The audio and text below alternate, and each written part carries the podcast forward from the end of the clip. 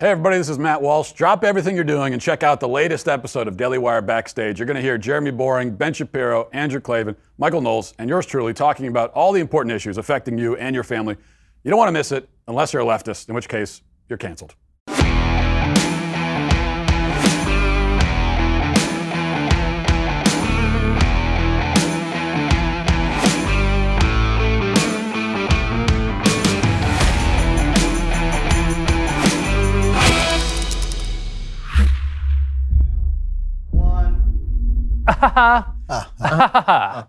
Welcome to the Daily Wire backstage. Joining us tonight, Andrew Klavan, accused hospital bomber Matt Walsh. Keep a straight face.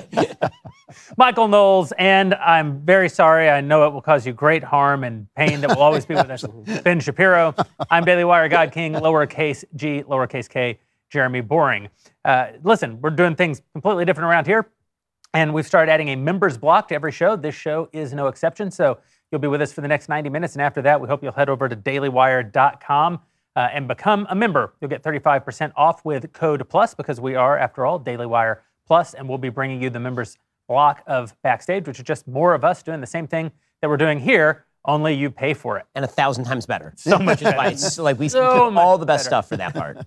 It actually is really important. And, and as we've made this transition to Daily Wire Plus, we're trying to bring more and more value to our paying subscribers there who make it possible for us to do all of this. And so the members block is just another way of us giving them a little bit of extra access. And we'd love for you to become a member if you are not one already. So I don't know which one of the two threats to civilization that Hey Jeremy, sit in here with me fairness, today. in fair, so it's true we've got you know the hospital bomber and the Yeah, yeah. podcast convention beer adder, but but in fairness, according to Joe Biden, all of us are terrorists. Yes, yeah. because statistically, the entire Republican Party poses an extreme existential threat to the homeland. Well, you, you make a fine point. Mm-hmm. and and uh, undoubtedly he'll be sending F-15s to remedy to remedy the remedy the situation at any moment. I want to start by talking, Matt, about your situation. A- Apparently, my plot, my about your dastardly plot.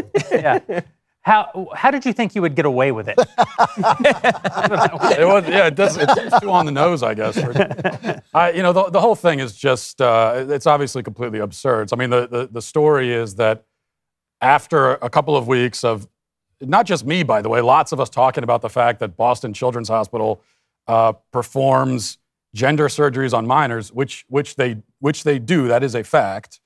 Um, uh, after, after talking about this, because what, what, what we've been told is that if you even acknowledge this reality, then you are inciting violence, even if you don't say that there is violence. That's right. And then what do you know? Last night there was uh, supposedly a bomb threat, and immediately the left realized that uh, it's it's me and also libs of TikTok as the others. We we we got together and uh, we put this bomb threat together. I suppose. The Now- You have her number Alliance because of her again. being doxxed recently. Exactly. Libs of. TikTok is an Orthodox Jew, by the way, so the Catholic Jewish Alliance rides again. there you go. I mean, always, always. The thing is, even of course, like even if there was a bomb threat, there's there's no connection you can draw to the fact that we are simply talking about something that the hospital does, and then somebody called it a bomb threat. There is there is no connection there, and No. I also don't feel, you know, when I when I first heard about this last night, I didn't go on Twitter and say I unequivocally condemn bombing hospitals because, because like e- everyone everyone knows that. I don't need to tell you that. That's the game the left wants. Well, you say play. everyone again, not to. I mean, unless there are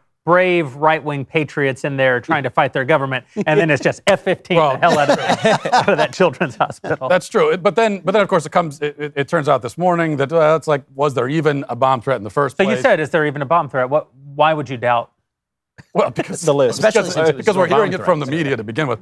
Uh, but but uh, you know, the, the the police apparently showed up. The, the details come out later. The, the, fir- the first indication is that the media last night they're all over this. This morning, I woke up. I thought there was going to be headlines all over the place about bomb threats at the children's hospital, and there's nothing. They're not talking about it anymore.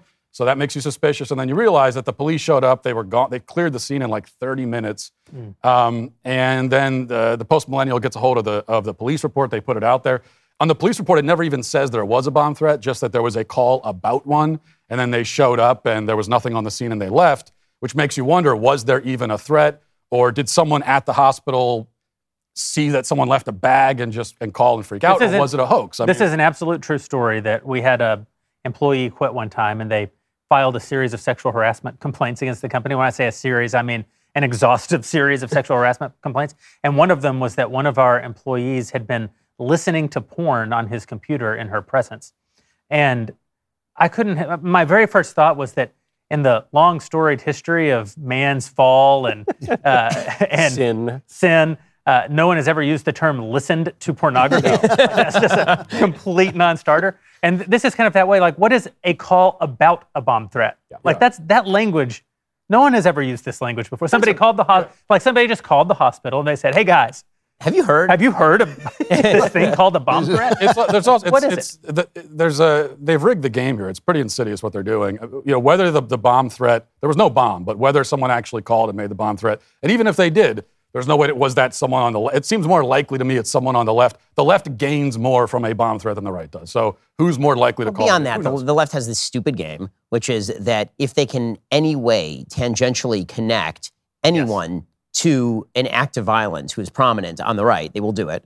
And meanwhile, they will openly bail people out of prison in the middle of riots and then declare that they are in favor of funding the police, which is what Joe Biden did this week. So, like, they- they're never responsible for Yeah, any of the violence that they help. And the, that, that, yeah, that's that's the game, right? Because on this particular issue, what what the left wants to say is that there are no gender surgeries happening to minors. That's unequivocally false. It is happening. Um, and then if you speak up and say, "Well, no, I have evidence that it is happening," then they say, "Well, you're a terrorist. You're inciting violence." And it's by the way, it's, it's so almost you're not allowed to prevent, present evidence against them without. it's it's even a little more insidious because what they will say, it's what Mike Anton calls the celebration parallax. They will say, "Hey, we're doing gender surgeries for minors. Isn't that great?" And then we will say, "Wait, wait, you're doing gender surgeries for minors?" And they'll say, "How dare you suggest that? That's a lie. That's evil. That's..." And so they're allowed to celebrate what they're doing. The minute you repeat their words back to them with any criticism, you're a conspiracy theorist, kook, uh, hospital bomber. I noticed this, by the way, this week about uh, Lizzo. Lizzo is like, I'm a fat, sex positive woman. You're like, you're a fat, sex positive woman. Like, how dare you? She's a beautiful, beautiful person. Thin. You bastard. Skinny. And, and she, just historically beautiful. How da- By every classical standard. You know, I'll tell you, when, when I see all these kinds of headlines, it makes me want to crawl right back in my bed. And when I crawl back in my bed, where am I going? I'm going to Helix, baby. I want to invite everyone into my boudoir, okay? If you, when you want a bed, do you want to sleep in my bed? Maybe you do. Call me later. But I think you want to sleep in a bed. No one does. I think you want to sleep in a bed for you. And what Helix will do is provide you a mattress that is specifically made for you. They've got 14 unique mattresses. They've got a collection of luxury models, a mattress for big and tall sleepers, even a mattress made just for kids. So, how will you know which Helix mattress is best for your body? Why, you take the sleep quiz. It takes under two minutes. You will find out exactly how you want to sleep. That is why your personalized mattress will come right to your door free of charge, and they will offer a 100 night risk free trial. Try out your new Helix mattress, see how your body adjusts, decide it is the greatest fit ever. If you don't like it, you get a full refund. They'll pick it up for you, but you are going to love it. It's going to be great. Helix is offering up to $350 off all mattress orders and not one, but two free pillows for our listeners. Go to helixsleep.com slash backstage. This is their best offer yet. It won't last long. With Helix, better sleep starts now. So I want to talk about the second big Yeah. Daily Wire controversy uh, of the last week, and that is Ben's dangerous essence, essence, my essence, his, his, his very appearance my spirit. at Podcast Movement. I think we have video here of, of Ben's assault on Podcast Movement. Just Do I terrifying. need to get a picture? One, two, three. God bless you. Hey, thank you. All right, Ben, punch with me. Hey, good to meet Oh, harrowing. You reached right for him. Look at that. Oh, thank you. Yeah, thanks for everything you do. Thank you so much. I appreciate it. Thank you. I'm excited about it. That's great. Thank you so much for coming. This is Of huge. course, of course. Thanks a lot.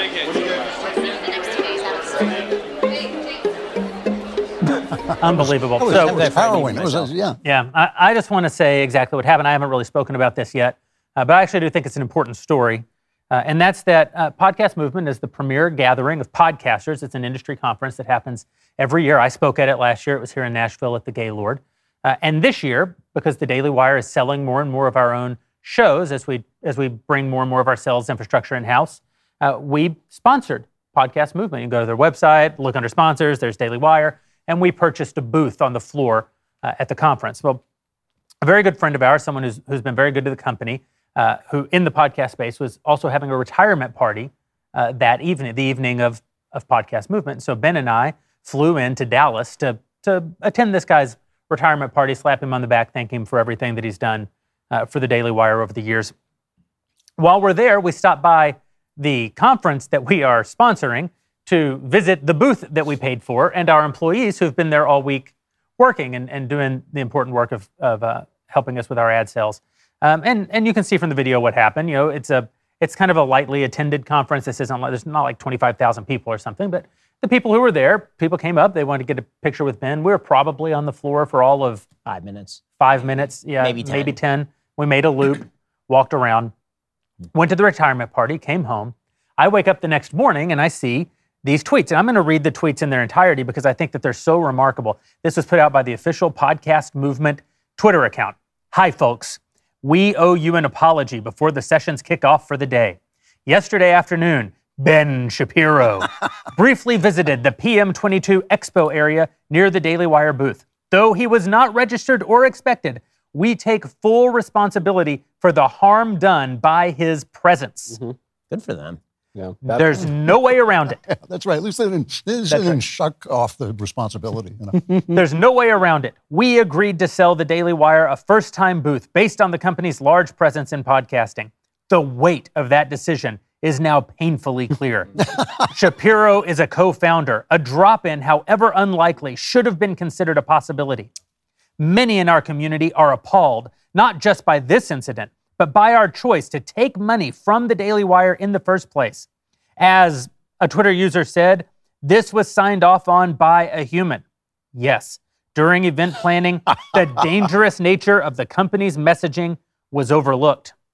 Hmm. Many in our community are appalled, not just by this incident, but by our choice to take money from the Daily Wire in the first place. I'm repeating myself. The, the final two tweets. Those of you who called this unacceptable are right. in nine wonderful years growing and celebrating this medium, podcast movement has made mistakes. The pain caused by this one will always stick with us. Forever. We promise that sponsors will be more carefully considered moving forward.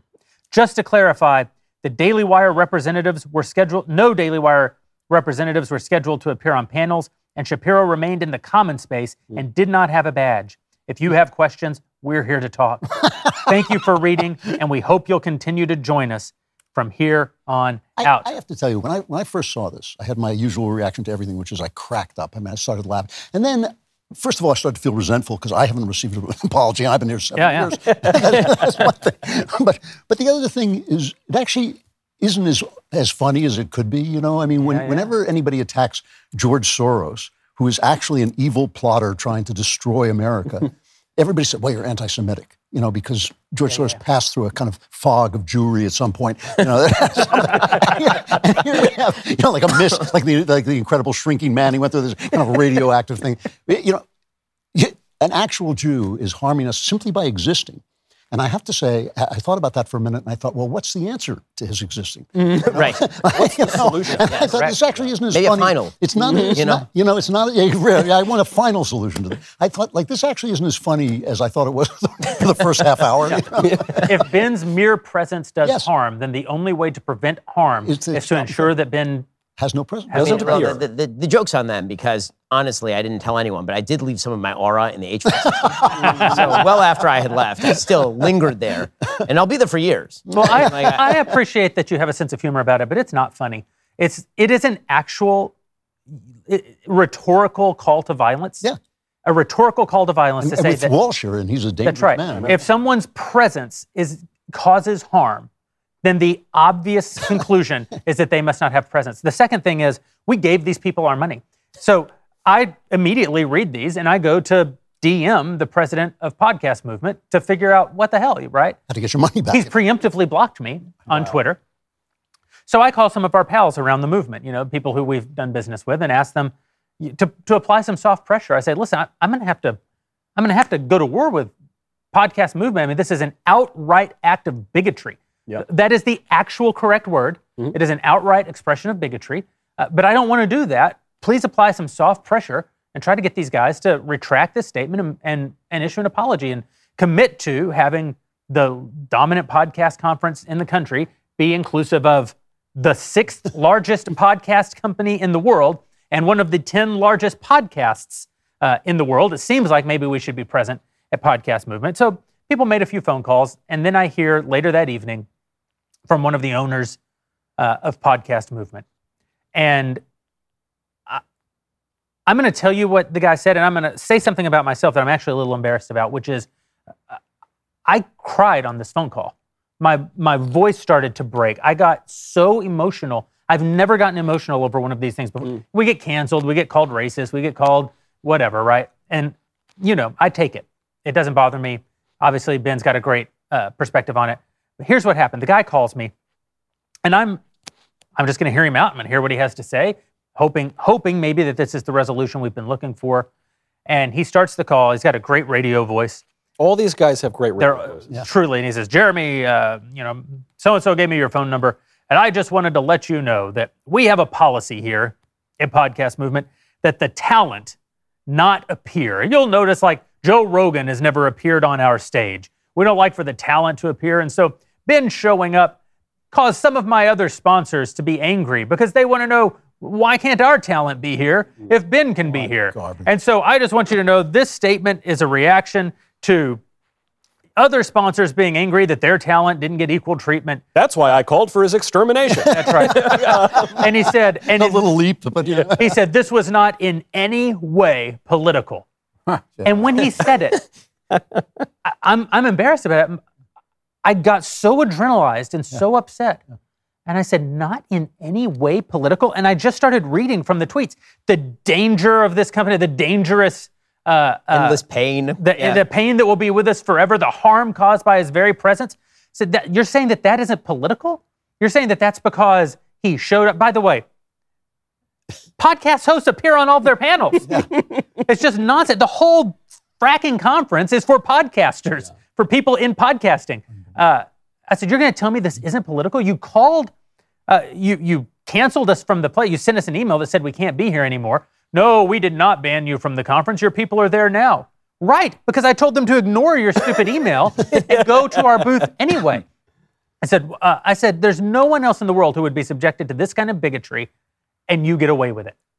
There, you could not treat a black man this way. You could not treat a lesbian woman this way. You could not treat anyone on the left in any way. Disney would have walked out of the conference, right? Like iHeart and Westwood One, Cumulus, all would have walked out of the conference. But you can treat a conservative this way with un, uh, unadulterated bigotry on the page. Uh, anyway, what I told the guy, well, I didn't say all that. What I said to the guy was take down the tweet, apologize for the tweet, and commit to keeping this conference a neutral place for, for all podcasters.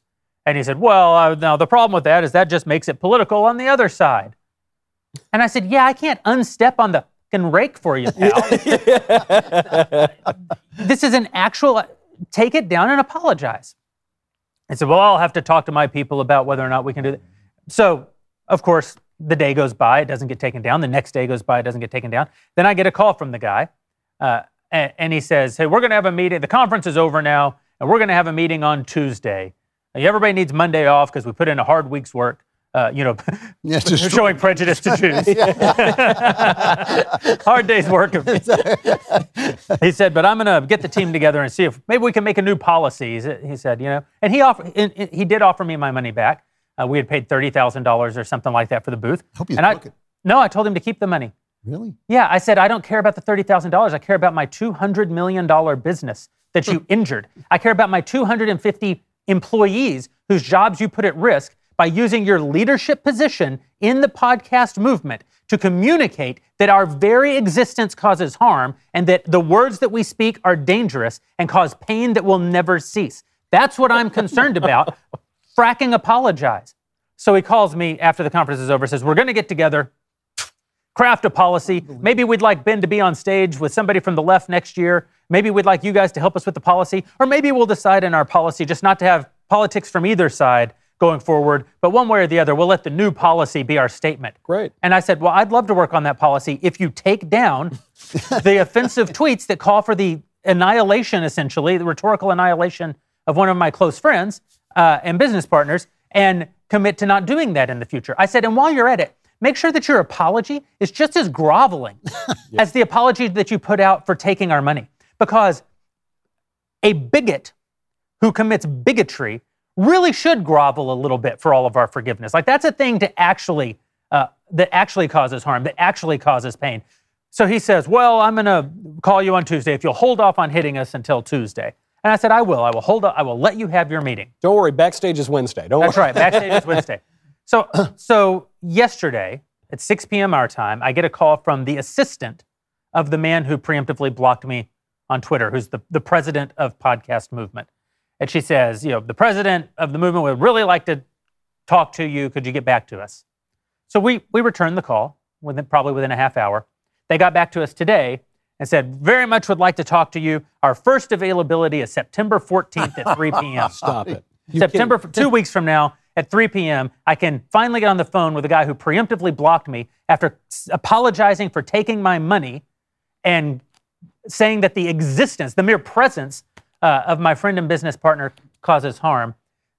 This is, I, again, I've, I've I said it before. This is a kind of bigotry that could not be expressed against any other kind of person that exists in our country today, and there will be essentially no consequences right. for these sons of bitches. they they'll blow us off. They'll they'll talk to us in a few weeks, and maybe they'll write a policy. The tweets will stay up. There'll be no backlash. People will and they've celebrate. already them. lied. They've already lied to you when they said this is not political. This is just, Lied to our face, Yes. saying it's not political. And I- I'd like to point out here that, again, there are a lot of podcast companies there, and they are all supposedly in favor of things like open debate That's and right. talking about things. And I can guarantee you this if they had said about, say, Jon Lovett at Pod Save America, he'd come in and visited the Crooked booth, That's right. and they had said that his very presence caused harm, and therefore he was banned, I would have been openly mocking them, as would you of course. online. We would have we would have gone to podcast movement. We would have threatened to take our booth off the floor for that sort of thing. We would have said that we would not co-sponsor the event. As far as I'm aware, zero companies. I think maybe there- there's one guy, Dan Granger, From Oxford out- Road. Uh, from Oxford Road, who put out a statement saying this is unacceptable and ridiculous. Mm. Ever, not a single other company, including Our companies own- that make tens of millions of dollars off my show personally. Right, I'm the one whose essence is threatening. That's right. My herbal essence our is own threatening. our own representatives in this space who have made tens of millions of dollars could not be bothered to validate our right uh, to publicly validate our right to Plus- exist. Plus, when they do this to people like, what's that guy's, Alex, what's his name? Alex Jones. Alex Jones. Alex Jones. The guy's at least a, a loon, whereas you're you're pretty much a, a conservative. but again, the way, this isn't I've based on defended- anything Ben said. Right. No. This is correct. I was there.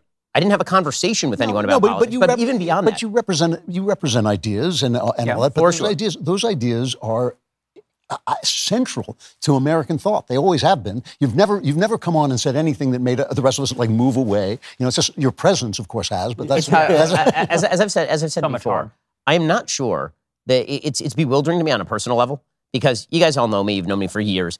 The the gap between me and the perception of me as highly dangerous human, Yeah. and then me in reality is maybe the greatest gap between supposed dangerous human and person in reality that I've ever popularity. It's conceived of. But it's it, yeah, it's it's the fact that people listen to the show Right. and people watch what we do, and that's what scares the hell out of them. Yeah. And so what they are actively attempting to do now is cast an entire side of the political aisle out of That's the of of the movement, this- and, and, which is which is central and if there's not solidarity. I mean, like I, I, this is so indicative of th- there were some people online, you know, who aren't part of the podcast movement space. Who, you know, Ryan Grim at the Intercept, who's on, on the left, or Yashar Ali, who's on the left, who came out and said this is like insane and ridiculous. Of course, Of course. but in the podcast, And, and good on them. Right. Good for them. In the podcast space, where are you guys? Where are you guys? So I'll say this: the day before, the, uh, actually not the day, the day, the day this happened, we had a meeting with one of the companies that we do business with, and somebody at that company said, "You know what? I'd love to do. I would love to broker like a joint show between you and the people of Pod Save America." And I said to them, "That's never going to happen." And the reason it's never going to happen is because th- these people do not want us to be a company that is on the air. They do not want our company to exist. I mean, Dan Pfeiffer from Pod Save America literally went on MSNBC and said that we should be quashed because we have too much reach. Uh, I- I've, I've said many times, I say on my show routinely, I say, if you want to know, you know, people always ask, how do I discern the fact in a, an opinion podcast from the opinion? So what I, and what I always say, literally every time is, listen to my show, listen to Pod Save America. The stuff where we're saying the same stuff, that's the core of fact. Everything else is an opinion takeaway. That's at least a good rule of thumb. Okay? So listen to their show. That's right. They would never, in a million years, say that anyone should listen to the show. In fact, they would say that the show should come off the air. And so this the, the whole predicate of us having a functioning republic is the idea that there are a bunch of people I disagree with who should be allowed at things like a neutral free speech space like podcast movement. And no one out literally no one at that event filled with these companies that do free speech for a living. No one, except for Dan, literally no one, said a public word to chastise podcast movement for this. That's insane to me. But this is the But, but this is they they take down libs of TikTok for basically putting the left on video. It- It's just holding a mirror up to what they are. It's the it's the mirror that does it. When you're a vampire, you don't want to look at it. But you, you hit the nail on the head, Jeremy, which is that they're going after Ben because Ben is the big guy. He's the big dog in the space, and you, you have giant reach, Ben. And so this is what really spooks me about this. You have giant reach because you are as mainstream as it gets. So when they say Ben Shapiro is too far, I say, uh, you ever listen to my show? You ever, you know, are you kidding me? Ben Shapiro is as mainstream as it gets. So what they're really saying is, the the entire right is gone. This is when when Joe Biden says, "Listen, some Republicans are good Republicans, but the MAGA Republicans, by which he means any Everyone. Republican, of by which he means statistically everyone." Other than Bill Kristol and his like four friends who have tea together, uh, you know, 100% statistically of the Republican Party is in a sort of sometimes kind of way a MAGA Republicans. but am I- He's saying There's get a- rid of half the country. there, here's what here's what really worries me is like the, the the combination of things happening because on one hand we're be, there's an escalation of it's not just your opinions that are harmful it's your very presence and then we're being told that all MAGA Republicans which is most Republicans are extremists and a threat to democracy for voting is a threat to democracy uh, we're being told that if if if if conservatives simply speak and present arguments or, or actually present facts that we're terrorists, stochastic terrorists is the phrase now that they like to use. Uh, Libs of TikTok, as you point out, she got kicked off of Twitter. They didn't even give her a reason. They That's just right. said, you're gone. And then on top of that, so that, that's what's happening.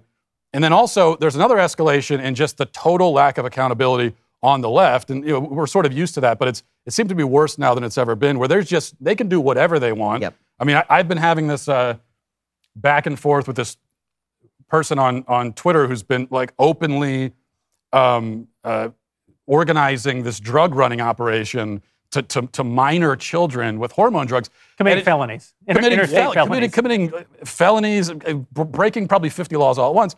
And you know, you contact the DEA, you contact everyone you can.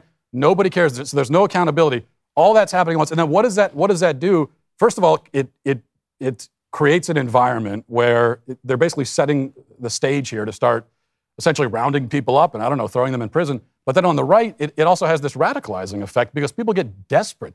I mean, they're they're accusing us of being radicals and being dangerous, and it's a self-fulfilling prophecy. It's actually what they want. And they're going to create that because people, when they look around and see there's no accountability, these people can do whatever they want to us, the rules don't apply to them, it is radicalizing and makes people desperate, and desperate people do become dangerous. And it, so it's the it's the end game of something that's been going on for 50, 60 years, though. This idea that we that they are the, the, the people who determine what virtue is, who determine what racism is. I mean, they call they call us racist.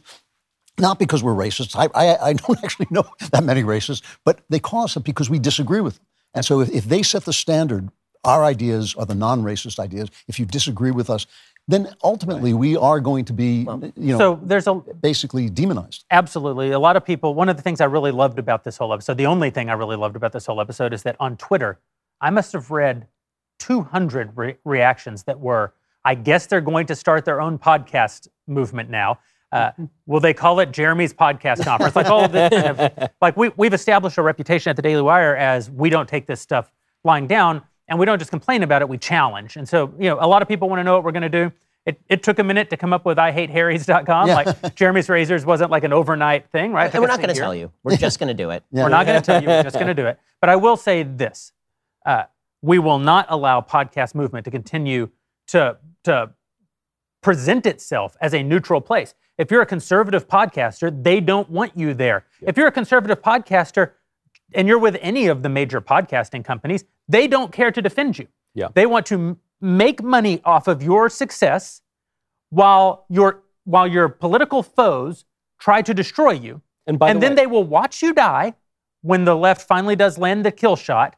And then they will shake their heads, find another conservative talent, and go extract money quietly from them. It's even worse. That's the ga- that's the game. It's the the minute, not that they step out of line, this conservative who goes there. Nope. Not. It's the minute they get anywhere near as big as Ben Shapiro. That's the right. minute you're a little too successful, that's when you're That's out. when they're Also- gonna it's also for a sign of weakness. I mean, if you guys Of course it is.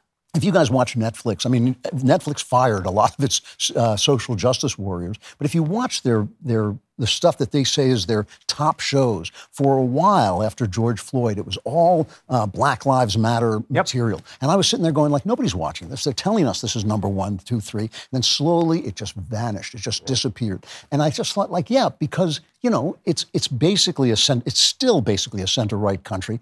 Black people are as conservative as anybody else. The the uh, uh, Hispanic group, whatever they want to call them now, they're drifting over to the right. They're losing. They are losing the people who have supported them all these years because they're saying, you know, this doesn't represent me. It doesn't represent uh, most people to have their kids told that they're the wrong. But they, side. but they, it might be a center-right co- country, but we, our vote doesn't really count culturally. Whereas if you're in a protected class, your vote counts Yep. times ten, which is which is another important point here about this, uh, about the podcast conference, is that from what I saw, th- there certainly was. It, it wasn't like they were getting because Ben showed up. They were getting all this pressure publicly. People were coming out and blasting them. I saw one, One. person. It was it was a trans person, right? I, I think one It one was, a, person. it was a woman. it was an It was- actual in the tweet, it said uterus. It was a trans. It was a trans man, I think, Okay, yeah, well, whatever. but had a uterus, and so I call that person a woman. because I- You I- monster. As, what is- as what's I learned wrong from your film. What's wrong? with that? What is actually. wrong? So one one person that we could tell complained. They're in a protected class. They they they have the LGBT thing that they can claim, and and because of that one complaint, that's the power that they wield. That's right. The, the, at the time that podcast movement put out their groveling, bigoted bullshit tweet, I believe that that original post had 15 likes. Yep. And I said to the guy on the on that first phone call, "You chose.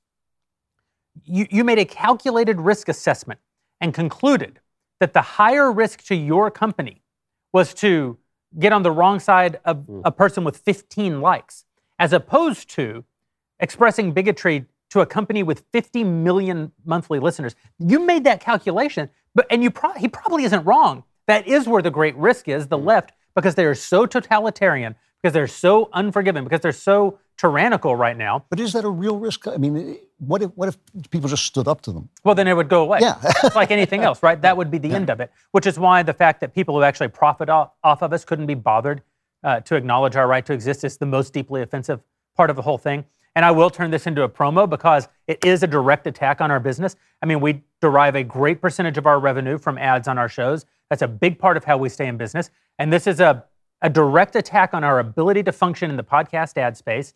And that's another reason to be grateful to our Daily Wire uh, Plus subscribers. Please go over to Daily Wire Plus, become a subscriber. If you're not one, if you are one, please stick with us.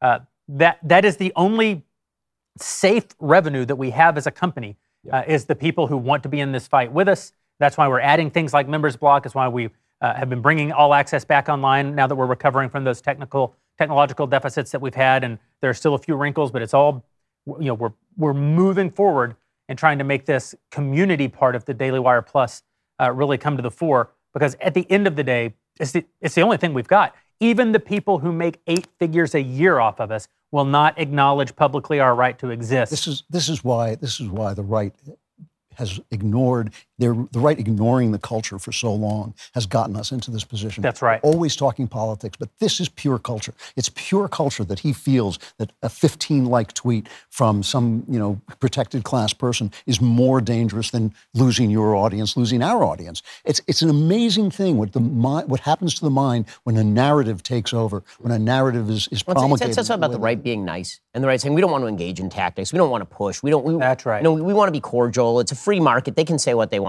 Well, here's the thing: if you guys don't push back, then it's asymmetric.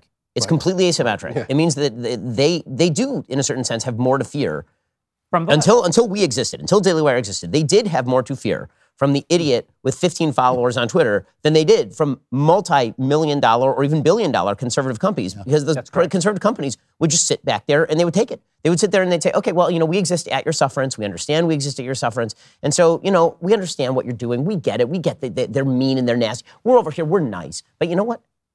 Screw that. That's right. Okay, because the reality is that we're not nice anymore. If, if you're going to seek to destroy us, then we are not going to sit here and be destroyed. That is not something that I, I do not acquiesce to the erasure of my own existence. That is not something. To, I'm sorry, but I, I like existing. I'm addicted to breathing. There are certain things I'm not willing to do, and not existing is one of the things I am not willing to do. But we don't even have to. We don't even have to fight at their level. We all we have to do is speak out without fear, because the things that we say make sense to most people. And I, I think that that's that's the whole. But cowards problem. need to be punished. What's that? Cowards need to be punished. Cow- Right. And we need to we need to mobilize too. That, the the, the Yeah. good news I think is that people on the right are hungry to mobilize and to get out. I hear this from people all the time. Like they're they're ready. They want to get out. They want to do something.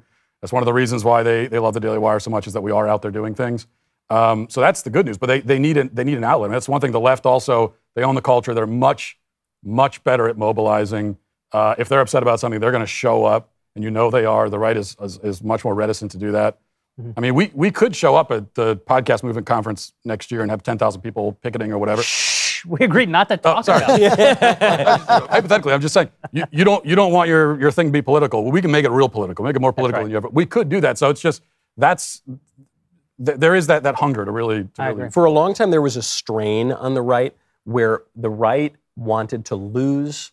If we were going to lose, we were going to lose with dignity. You Oh, know, was- we're just going to we're going to step back and lose with dignity. And I think what you realize from that tweet thread from Prod- Podcast Movement, what you realize from them saying, "Yeah, Ben Shapiro shouldn't exist," that's not very dignified. That doesn't feel. And so I have no interest in losing. I don't want to lose in an undignified way. You know what I'd rather do? I'd rather win right. with dignity and honor And that's and winning. And that's why the Daily Wire is committed to building alternatives.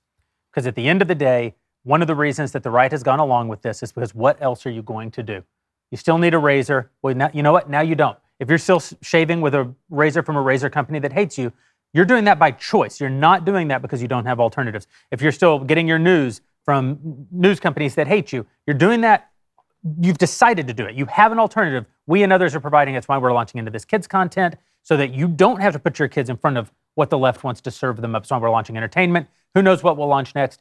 Other people need to jump into this space. There are a few, of course, Dan Bongino and others in this parallel economy space. But we we have to create economic incentive to move because at the end of the day, podcast movement is just a business. It's a business that has made a risk calculation. I want them to reevaluate that risk calculation, and I want to make all of these. I think to have a free country, you have to have a largely neutral economic sphere. The the, the economic sphere needs to be a play. Like you don't need to have to think about the politics of your toilet paper company. If you do, it is a real sign that your country is in trouble.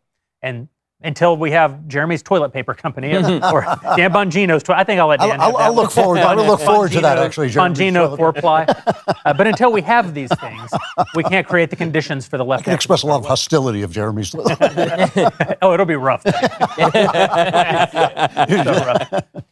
Well, folks, you know, uh, this has all been rather a downer, and, and I have some even worse news for you. When it comes to life, nobody gets out alive. And what that means is that you need life insurance. You know, God forbid you're walking down the street and suddenly one of Joe Biden's F-15 strikes you. And you want to make sure that your family is taken care of. You know, we pay hundreds of dollars per year to protect our homes, our cars, even our phones. Too many of us aren't taking steps to protect our families' finances. Mortgage payments, private student loans, other types of debt don't just disappear. Well, maybe student loans. If something happens to you, a life insurance policy can provide your loved ones with financial cushion they can use to cover those costs, and it can provide you with peace of mind that even in worst case scenario, they will be protected. Policy Genius is an insurance marketplace that makes it easy to compare quotes from top companies in one place. You can find your lowest price on life insurance. You could save 50% or more on life insurance by comparing quotes with Policy Genius. Options start at just $17 per month for $500,000 of coverage. Just head on over to policygenius.com to get personalized quotes in minutes. You can find the right policy for your needs, and the licensed agents at Policy Genius will work with you and for you, not the insurance companies. They're on hand through the entire process to help you understand your options so you can make the right decision with confidence. Head on over to policygenius.com, get your free life insurance quotes, see how much you could save. So we've talked a lot about the threat that we represent, obviously in the world, uh, but we haven't talked about the great, uh, the great uh, savior of the country against threats like ours, and that's of course our fearless and absolutely still cogent President Joe Biden, who who has declared us all uh, to be renegades and scoundrels Or who need to be semi-fascists. bombed from the air. Which is like we're semi we're semi-fascist, right? Which is like a quasi-Nazi. Yeah, yeah, yeah. Not Nazi adjacent Not- is how not we would like say it in full fascist. like Quasi-Nazi has a ring to it. though, Quasi-Nazi. Quasi-Nazi, yeah. So he he says that we are a threat to democracy itself. We're also a threat to the future of human existence. He said that because of climate change, of course, which makes us somewhere between Hitler and Thanos, uh, which is exciting stuff. I mean, the, the, the phenomenal cosmic power we wield is just beyond compare. Um, and I think Gina Carano was actually canceled by Disney for comparing Thanos to Hitler. I don't remember all the. I, I don't remember. all. Uh, in all in any details. case, you know, there, there was something that uh, that struck me when when I heard Joe Biden suggesting that those who oppose him are semi-fascist, and that is these people. They they people are so ignorant that when they hear fascist, they just hear Hitler, and when they think of Hitler, they just think of the worst thing that Hitler did, the Holocaust. And so, what Joe Biden means when he says semi-fascist is that you want to perform holocausts or something. Yeah. Okay, but when you actually think about the history of fascism, typically fascism begins with the usurpation of massive centralized power and executive authority free of legislative oversight. So I started thinking, can I think of any recent examples of massive usurpations of executive authority, mm. unconstitutional usurpations? You know, th- things where people say, I don't actually have the power to do that, and then they just go ahead and do it. Like, say, I don't know, $500 billion in student loan relief that you said one year ago you did not have the power to do, the single largest expenditure by the executive branch via an executive order in the history of the United States. Right. I mean, it would be, I could see why Joe Biden might forget about that since it was four days ago. And Joe Biden He's has, tried to ride a bicycle since then. that's true. He does have the memory of a guppy. But the, the, the fact that we are all supposed to believe that true fascism lies in, in resisting the centralizing impulse of a, a federal government that has, over the course of the last year and a half, declared on an emergency basis that you all have to vax, that you don't have to pay your mortgage, you won't be evicted, and that we can get rid of all of your student loan debt. That you can do all of that on the back of emergency declarations. It, it's so historically ignorant, and he, he counts on, on our ignorance, to suggest that it's fascist to oppose that, when again, the very nature of fascism, what people don't understand, if you actually want to look at the history of Hitler, centralized power in a dictatorship existed pre Hitler in Germany. Right. By 1930, Heinrich Brüning, who was the chancellor of Germany at the time, was operating under Article 48 of the Weimar Constitution, which is an emergency declaration making the legislature essentially an adjunct to all policymaking in the Reich. And then it was just a matter of time until the really bad guy took over using that authority. But that's been the pattern in the United States since Barack Obama said in 2014 he was just going to act as the pen and a phone if he didn't control Congress. So if you're, if you're looking at threats to the American system and threats to democracy, you might want to start with the doddering old fool in the White House who can't string together two sentences out of his doddering, stupid face hole. But this is what Did you you know. see the, the op-ed in the New York Times by the Harvard and Yale uh, law professors Yes. Ca- calling for the end of the Constitution for the simple reason that it got in the way of their brilliant ideas. And they said we've got to get rid of judicial review because we've got to be able to pass laws, you know, permitting abortion and controlling energy without this stupid Constitution stuff getting in our way. Now, you know, that would be one thing if it was a 17-year-old, you know, t- saying uh, I don't want Daddy telling me what I can't do. But a Harvard and a Yale professor, that's I. I gotta say, my favorite thing about that is that they have controlled the direction of the judiciary since Until like 10 ago. 19 since Yeah. like 1960, basically, and they like a string of uninterrupted successes from the left in the judiciary for 50 odd years. They lose one decision in Dobbs, and they're like, "That's it. We're done with uh, judicial review. Obliterate the institution. It's over, guys." Since when is the Constitution getting in their way anyway? So exactly. yeah, if only. But it could. It could. That's But you know, when, when Biden said that, and when Karine Jean Pierre at the White House doubled down on it, that we're all fascists, my first instinct was I would bet my life savings that neither Karine Jean Pierre nor Joe Biden have, forget about red, they've never even heard of the doctrine of fascism, the, uh, the Mussolini essay that defines what fascism is. They would, I, have, I studied history and Italian at college. The one thing you, I think you have to study if you do both of those things is you have to study what fascism is. They've certainly never read that. They've never read the, the early fascist manifesto by the, the founder of Futurism, actually wrote it. They've never heard it. They don't have any idea what fascism means. Mm-hmm. Fascism to them, and George Orwell made this point, fascism to the left means something I don't like. it's whatever I don't like. And if I don't like it, then you are, forget Mussolini, you're Hitler and you're a Nazi, and we're going to treat you like we would treat Hitler and the Nazis, and you have absolutely no right to speak in our public square. That's all it means. So they'll change the definition like they change the definition of every other word. They change the definition of the word woman. Doesn't all it means is we are going to shut you up and we are going to push you out of politics. And then they say, well, you know what we want is unity. Right, tomorrow we're going to get Joe Biden's big unity speech on the heels of calling half the country semi-fascist. He literally says that. We get, we're gonna, he's going to speak to the soul of the country. Well, first of all, I think his soul left his body quite a while ago, so it's going to be amazing to watch. He is he is proof positive that resurrection does exist because he's been dead for quite a while, and yet he's still ambulatory in some way. They, they do want unity. I, I actually don't think that that's uh, Right through purges. right. Well, yeah, so they want, they want 'cause we, we have right now ideologically this vast canyon that separates us, and it's not it's not bridgeable. There's no compromise area between it. So the only way to have unity is for one side to either just throw itself into the canyon and die, or or to join you know to join the other side. So that's that's the kind of unity they want. Is just we're obliterated by either either assuming ourselves with them or just dying or whatever. I had a That's the kind of really, they want. I had a sad thought yesterday because Gorbachev died. You know, the last leader of ah, the yeah. Soviet Union. He was 91, and I had this thought. I said, Gorbachev, what can we learn from history? I said, there's some parallels here. You got a very old, a dead guy. So okay, Soviet Union. I'm thinking of my own president right now. Okay, and uh, it came to prominence in politics in the 70s. Okay, palled around with actual communists. Okay, this is right now checking out Gorby and Biden. Uh, they presided over the decline and fall of their nations and empires. Okay, Uh, I'm seeing a whole lot of parallels here, except for one. Gorbachev tried to make his country freer and more transparent. that was the, the only, and, and he was sort of likable and friends with Ronald Reagan. I thought, gosh, 30 years after the fall of the Berlin Wall, how on earth do we, the people who won the Cold War, how do we find ourselves in this really awful political? Do we learn nothing from the Cold War? It is really interesting that we defeat people and then take on their characteristics. It's really interesting that we start out. I mean, the, the Holocaust started with euthanasia. You know, it started with killing off uh, people who were uh, crippled or uh, mentally ill and all this stuff. And now we have actual headlines that say, you know, we've gotten rid of a syndrome through abortion. Yeah. You go like, good job. They're doing it in Canada. They're pushing right now. 3.3% of deaths in Canada in 2021 were euthanasia, doctor-assisted suicide. Yeah. And, and there's a bill. it's 3.3%. 3.3% of all deaths. It's, by the way, it's going to spike way higher Yeah. than that. And th- right now in October, they're pushing for a bill that will legalize euthanasia, euthanasia, it's assisted suicide, for children. And what children are they going to kill? You know they're going to kill the weakest children, the ones with problems, the ones with disabilities. You just think, wh- and, and it's all going to be done with a smile, happy, happy from And they're Justin suggesting Trudeau. it too. They had there was the uh, they had a, a veteran that called the the VA, and they suggested to him, "Well, have you thought about euthanasia?" they're, they're they're actually like promoting it as an option. My- if you're you know- feeling, if you're feeling down. I mean, few th- years this is the, this is the thing that I think people forget, and this was Jonah Goldberg's point in liberal fascism, which is that nobody actually shows up at the front door making the case for fascism wearing the shiny boots.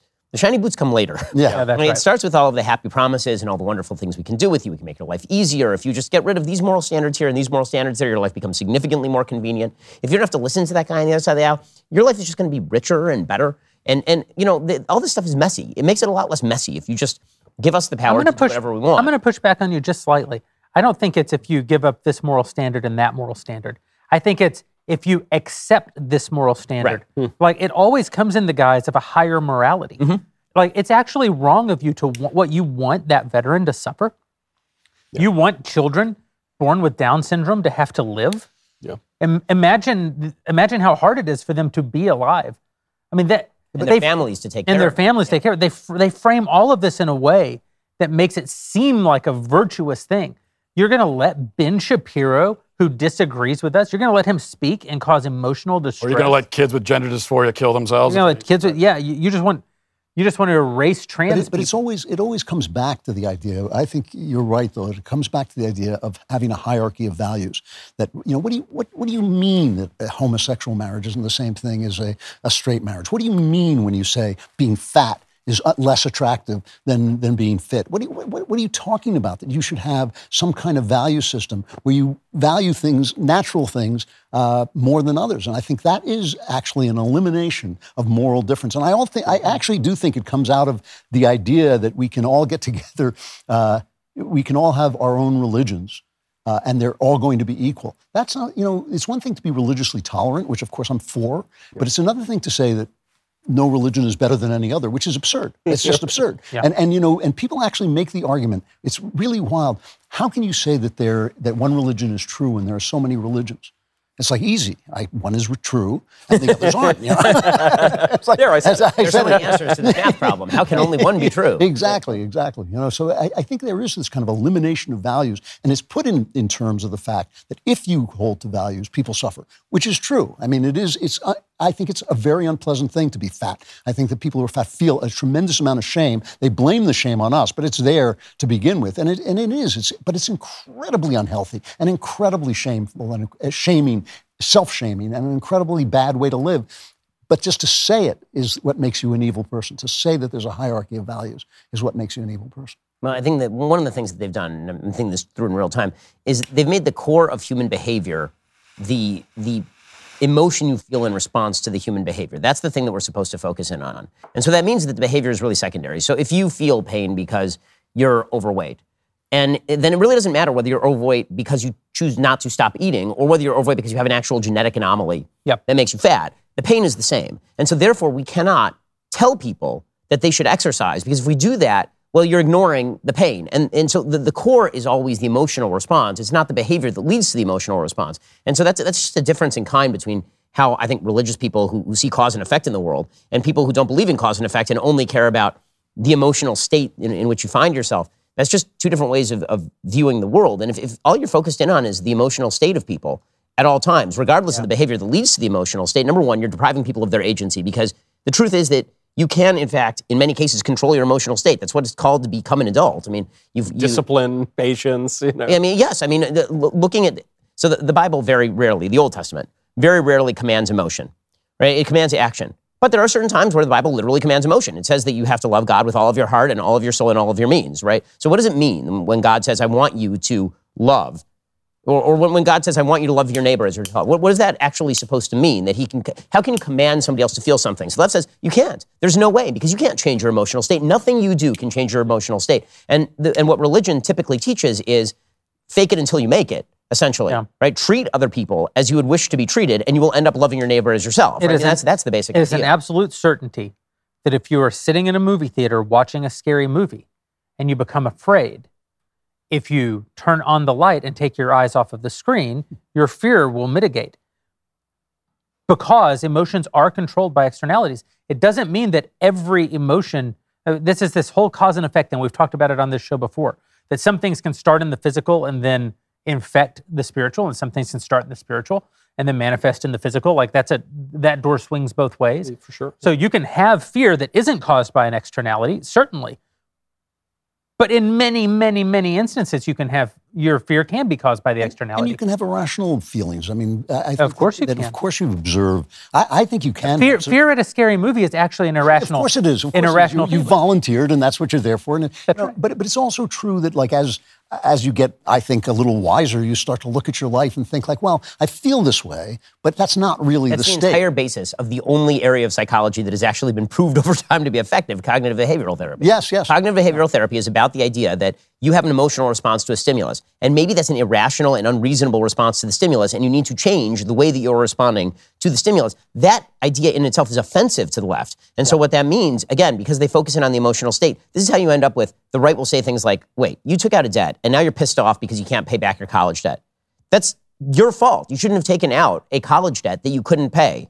And maybe somebody was predatory and that person should be punished. But if you take out a debt and you can't pay the debt, that's not my fault. That's not somebody else's By fault. the way, they keep saying that the student loans are predatory, but they offer absolutely no solutions for how to get rid of them. right? Only, only forgive them and keep the, and keep the The- system. the- on the emotion thing, though, the, the, the piece that we're missing, because yeah, they, they say emotion matters the most. That's that's that takes primacy.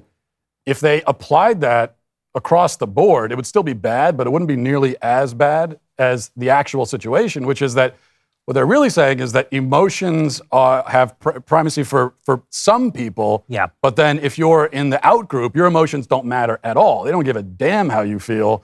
Uh, you could be in the utter, you know, depths of despair and it doesn't matter. That's why I ask this question all the time about the women's locker room debate. And they tell us, well, the trans person, they're, how, they, how are they going to feel if they're not allowed in the women's locker room? And then usually the response from the right is about all the, well, what about safety? What about this? I always respond, well, what about the emotions of the women? How what about how they feel? And what you find is that, oh, their emotions don't matter at all. Who cares about them? They're well, that's just a, they just have a phobia. right, exactly. Which makes, it, which makes you think that maybe in the end it's all just, as always, a power game for the left. Yeah, of course. The, the- the emotional veneer is all just. But, but we- this we almost- back in the to the but fascist in the point. power the jackboot is behind the smiley face, right? We're- the smiley face is the pitch. The jackboot is what's really. We're almost ma- we're making it. We, we almost sometimes make it make it sound like they have an overabundance of empathy. And they, they which is care what they, too which is much what they want us to think. Yeah. Right, but that's that's not it exa- at all. I think they don't care. This is not empathy. This is this is I think power. And the power game obscures the fact that they are erasing truths, central truths about human nature that have been handed down to us, you know, through long centuries of wisdom. And, you know, what we're really talking about is we're talking about the flesh and the spirit. You know, you're talking about the fact that your flesh feels things that your Yes. spirit knows are false. You know, right. your, your flesh feels envy, and then you sit and think about it and think, well, do I really want my friend to fail? No, I actually want my friend to, to succeed. My flesh maybe ha- has this kind of, you know, instant response. Do I really want to sleep with that woman and destroy my family? Actually, no, I, I actually don't. But I my flesh feels And this is where the cultural echo chamber really that you're talking about really matters so unbelievably much because what they do is a path to unhappiness. It is. It's a path to misery Yes. for millions and millions of people. I, I cut a video this week about Demi Lovato's new album, and you know this is not my area of expertise. I am not a Demi Lovato fanatic. I don't listen to this kind of music. As I said uh, on the show, it's not that I'm a cultural snob. It's just I don't like. But the but the, the but the, the, the real problem is that if you actually listen to her album, it's actually, it's actually quite sad. I, I actually feel terrible for this person, like really feel terrible for this person. This is a person who alleges that she was raped at the age of 15 when she was on a set. She, her parents were divorced when she was two. She was put on TV at the age of 10. She was being dated when she was 17 by a man of 29. And she was in rehab by the time she was 17 years old. Okay, this is a person who has led an absolutely misery ridden life. And her entire new album, which is titled, unsurprisingly, Holy F, right? That, that, and, and the cover is a picture of her in bondage gear on a cross shaped couch, right? She's, it's, it's her just taking Madonna's routine. but the whole idea of the album, she sings about being victimized when she's 17. She has a whole song about her being 17, how terrible that felt. And she has these songs about how it's terrible that she's a drug addict and she's had to fight that and all these things. But the entire album is geared at the evils of traditional morality, the one thing that she's never actually tried or been or been trained in or, or actually involved herself in, to the plaudits of the media. And so the point that I was making is that what the media do, they, they churn out misery. And then, in order to alleviate your misery, they reward you for becoming an, a messenger of the misery. Right? You attack the system you've never actually tried as the thing that's held you back.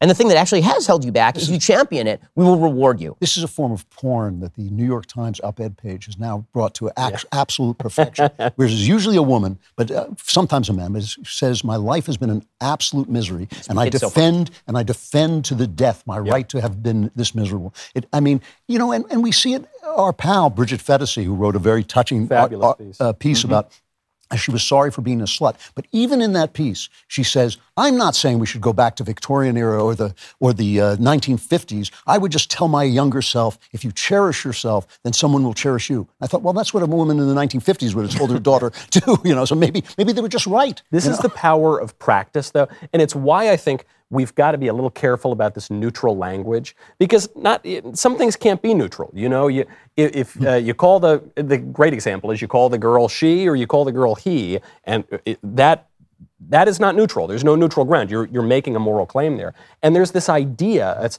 lex orandi, lex credendi, the way that we worship, the way that we, and really. you're French. I know, you know, it's classic Arabic. Uh, so the, the way that we worship affects the way that we believe. And so these people who have been just trained in these rituals of, of leftism, liberalism, whatever you want to call it, they're trained in it. They know that it's making them miserable. The practices that have defined their lives have ruined their lives. They'll even admit it in a way in the paper, but they can't change the belief. That is the power because we have bot- we are bodies in many ways. And so the, the things that we do every single day, our behaviors every day, are going to affect the way that we believe. It's why we don't always succeed when we make total we rarely succeed actually when we make totally rational arguments for why our way is better than Well, their way. It doesn't matter. They got to also don't do it. We also don't realize the tribal nature of some of this stuff. There's, there's a, one, my favorite op-ed writer right now is this woman in the Times named Michelle Michelle Goldberg, because Michelle Goldberg is constantly discovering that everything she believes is wrong, and then by the end of the column saying, "Oh, but it's all true," you know. So she, fi- she suddenly finds out that like maybe maybe the sexual revolution wasn't such a good thing. But yeah, I'm not saying I'm not so yeah, but it was great. You shouldn't. stop. You know, the other day she wrote my my favorite one of my favorite of her columns, which is art is now boring. That's absolutely true. We've hit an absolute low in the culture. In my lifetime, this is the lowest the culture has been because of woke, because their values don't aren't conducive to art, because they're not conducive to life. But she then starts quoting Karl Marx. You know, this is all explained, and I thought, like, yeah, okay, I, I know the rest of this column. Oh yeah, no. There's a, there, my my favorite recent piece in the New York Times. As long as we're doing favorite recent pieces in the New York Times, there's a woman who wrote this whole article about I'm in a progressive marriage. Yes. it was an open marriage. And I was miserable. Yes, I was just miserable. It was the worst marriage ever. But that just demonstrates that progressive marriage is actually a wonderful, wonderful thing. and we need to get past the morality of the was past. great. And it's it, it there's so much of this on the left. And that's why there's a study today that came out. And it's a study that every sentient human being knew was going to be true, which is that religious people have better sex. Yeah. Right? There's a study that says religious people have better sex. They, particularly women, have a more meaningful sexual life when they are in a, a long-term relationship with a person who shares their values, which is the least shocking piece of news that has ever been broken upon the American people, ever, mm-hmm. ever. And it, it, it held true for men as well. Religious men tend to have better sex because it is in the context of a relationship that is actually fulfilling. And it turns out married people actually have a fair bit of sex because they actually know the person that they're having sex with. because They do it fairly regularly, as it turns out. And You don't have to go shopping for it. yeah, e- e- exactly. And and so th this entire study is written in the in the realm of almost like Jeff Jeff Corwin, like in, in Australia, and he's going around in the outback, like, why would it's, Steve Irwin? He's like, crikey, We're looking at what's these, these people? They're like bunnies. I can't believe it. And, it's, and, and you're like, well, I mean, this, but this makes perfect sense. Why, why do you think, even if you're not a religious person, let's let's assume that you have a naturalistic explanation for religion. Okay, then why do you think these religious rituals began in the first place? And the answer is they're outgrowths of evolutionary biology, even if you're an atheist, because human beings are naturally driven toward a life of meaning. Women are naturally driven toward mating with people who are very specific, so they can propagate their line with not the schmo down the block. and men tend to be driven toward polygamy, but if they are forced by circumstance, and namely by women, into monogamy, they tend to lead healthier sex lives than people who are just out screwing whatever is available. Yeah, but, but that's that's part of the trade-off. right. it- this, this is right. And so, the, but the fact that that we keep there's so many Christine Emba uh, at the Yes, Washington yes. Post. She keeps writing pieces about like, well, you know, it seems like the consent values that we've been promoting my entire lifetime they're not sufficient. There's so many women who are consenting and then they regret and is really consent enough? And it's like, where have you been? Where have you been? Can I recommend this thing? It rhymes with marriage. It's it's we, we've had it for literally forever, and and and it, it's just I don't want to tell a tale out of school, but uh, my friends and I, some male friends and I, back in my wayward youth, we were discussing this one day, and we had this kind of epiphany. We said, you know, you know, fellas, I think I just thought about this the other day. I think sex actually is better with people that you know, oh, and, and like. furthermore, And like. it's even better with people that you like. And we're sitting there like, wow. And I'm, I'm not, I'm being somewhat, you know, hyperbolic here, but those are the exact words we said. And we, th- we thought about that like an actual epiphany. And then we, Yeah, thought, we thought, you know, maybe every person ever throughout history knew this except for us. No, like maybe This, is, we're this the, is the This was the hinge of my life. This was the hinge of my life. I was walking down the street one day and I said, you know what? I'm not sleeping with women I don't like anymore. I'm not going to pretend to like women I don't like. Within six months, I met the woman who became my wife. Within six, first of all, within six months, I was having the greatest dating experiences of my life because I just thought, I'm not going out with women I, like these I don't like. You know, yeah. And then and then within six months, I met the woman. It's not, just you, it's not just that you like the person too. It's also you're having sex with someone, and you can embrace the totality of the act and all of its consequences, and see those things not as uh, not not as this as this thing that must be feared, but as as a great blessing. So that that's another part that, that allows But us this to is- enjoy it quite a bit more. actually this is the thing about the you mentioned the flesh and the spirit a little bit ago. You mentioned you know people have certain people have genetic predispositions towards being overweight and other people uh, have eating disorders and et cetera et cetera. All of this is sort of one thing which is that in the battle between flesh and spirit you're being fed two ideas all the time. And the one idea is always a lie. And the so it's like your the fear of your spirit is a lie and the promise of joy of the flesh is a lie. And so I, i've talked to because we obviously we've never had a obese society before until right now. Like you look you look at pictures from the beach in 1968 no one was overweight. And when i mean not overweight people who we think of as not overweight now would have been considered overweight then they didn't it's have not- seed oils. That's why. yeah, it's, that's right. It's not even. It's not even that they were. Side note, by the way, have you noticed that the sizes are changing? I'm talking about like clothing sizes. Oh yeah. Yeah. They're changing. Like it's bizarre over the course of my lifetime. Okay, like I I'm 5'9 and I weigh about 160, which puts me normally in the medium category. And now I'm having to wear smalls because the hmm. mediums are for giant. Right. They're for giants. They- I thought I was losing definite- weight. this is definitely happening. But the the point I'm making is that I've had to have conversations with people about the fact that almost no one is overweight because of because of hormones and genetics, and they don't believe you. Like you're just wrong. I've had to have conversations with people who I who I have true affection for about the fact that most of the mental illness that we're dealing with is inflicted, not biological. Yeah. And my evidence of it is it's brand new. It's never existed before. All of this is because, on one in most hand, places right now, by the way, not- comparatively. even right now, most people aren't overweight in the world. Even right now, most people in the world don't have mental illnesses, among other things. If you if you believe the flesh, then you think. So, so I, I did hardcore keto right for a while, and I've never felt better. I've never been in better shape. It requires some discipline. It requires routines. That's a big part of how you accomplish it. We moved to Nashville. All my routines are broken. All of my discipline falls apart. All the places where I knew how to get the food that would still taste good, you know, like you, you've sort of solved it. All that goes away, and there are biscuits literally everywhere. Like under this sidewalk. chair right now, there are biscuits. and I- and I've gained 12 pounds. I feel worse. Every few days, I start trying to go back to the thing that I know made me feel better. And every few days, I'm tempted by the things that make me feel worse. And in the moment, the things that make me feel worse come with the promise of joy. The milkshake promises to make me feel better. The funny thing is, it makes me feel worse immediately. I don't just feel like guilt. I actually feel bad from the sugar, bad from the dairy.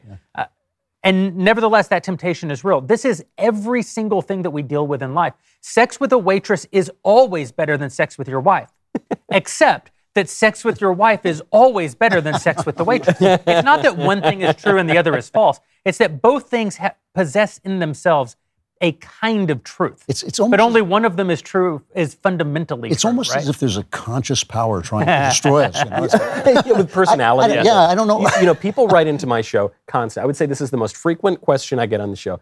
It's from young Why do men. you have a show? And it's, yeah, Michael, why, Why is still Ben still employed? Yeah. permitting this? Signed Ben. yeah, yeah. Ben, why do you why do we let him into all access? The uh, the question I get more than any other is from young men who say, "I'm addicted to porn. It's Yes, destroyed I my get life." that all the time. I get it constantly, right? And I it's this one too, actually. the thing. This is the biggest one because now we have these portals to hell in our pockets, and it's brand new, really, of the last 20 years. But it, it really can be applied to any addiction or any kind of vice or any temptation.